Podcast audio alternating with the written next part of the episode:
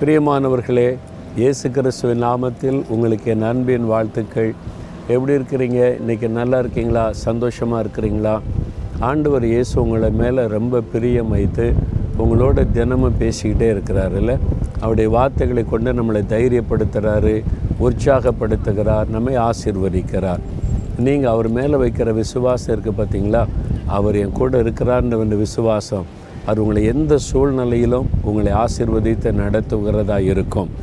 நீதிமொழிகள் இருபத்தி ஒன்பதாம் அதிகாரம் இருபத்தி ஐந்தாம் வசனத்தில் கத்தரை நம்புகிறவனோ உயர்ந்த அடைக்கலத்தில் வைக்கப்படுவான்.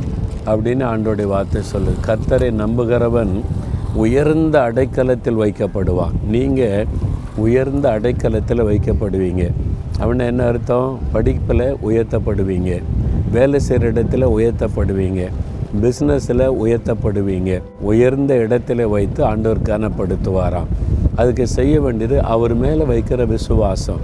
அவரை நம்பி அவரை பற்றி கொள்ளணும் அவ்வளோதான் அதனால் நீங்கள் அவரை நம்பி விசுவாசிக்கிறனால தான் இந்த நிகழ்ச்சியை பார்க்குறீங்க. இயேசுவே நீங்கள் தான் என்னுடைய நம்பிக்கை. நீங்கள் என் மேலே வச்சிருக்கிற அன்புக்காய் ஸ்தோத்திரம்னு அதை விசுவாசித்தாலே நீங்கள் உயர்த்தப்படுவதை காண்பீங்க. உங்கள் உயர்வை யாரும் தடுக்க முடியாது. கத்தர் உயர்த்தும் போது யார் தடுக்க முடியும்? உங்களை சுற்றிலும் தீமை செய்கிற மக்கள் உங்களுடைய உயர்வை தடுக்கிற மக்கள் எழும்பினாலும் யாரும் தடுத்துற முடியாது.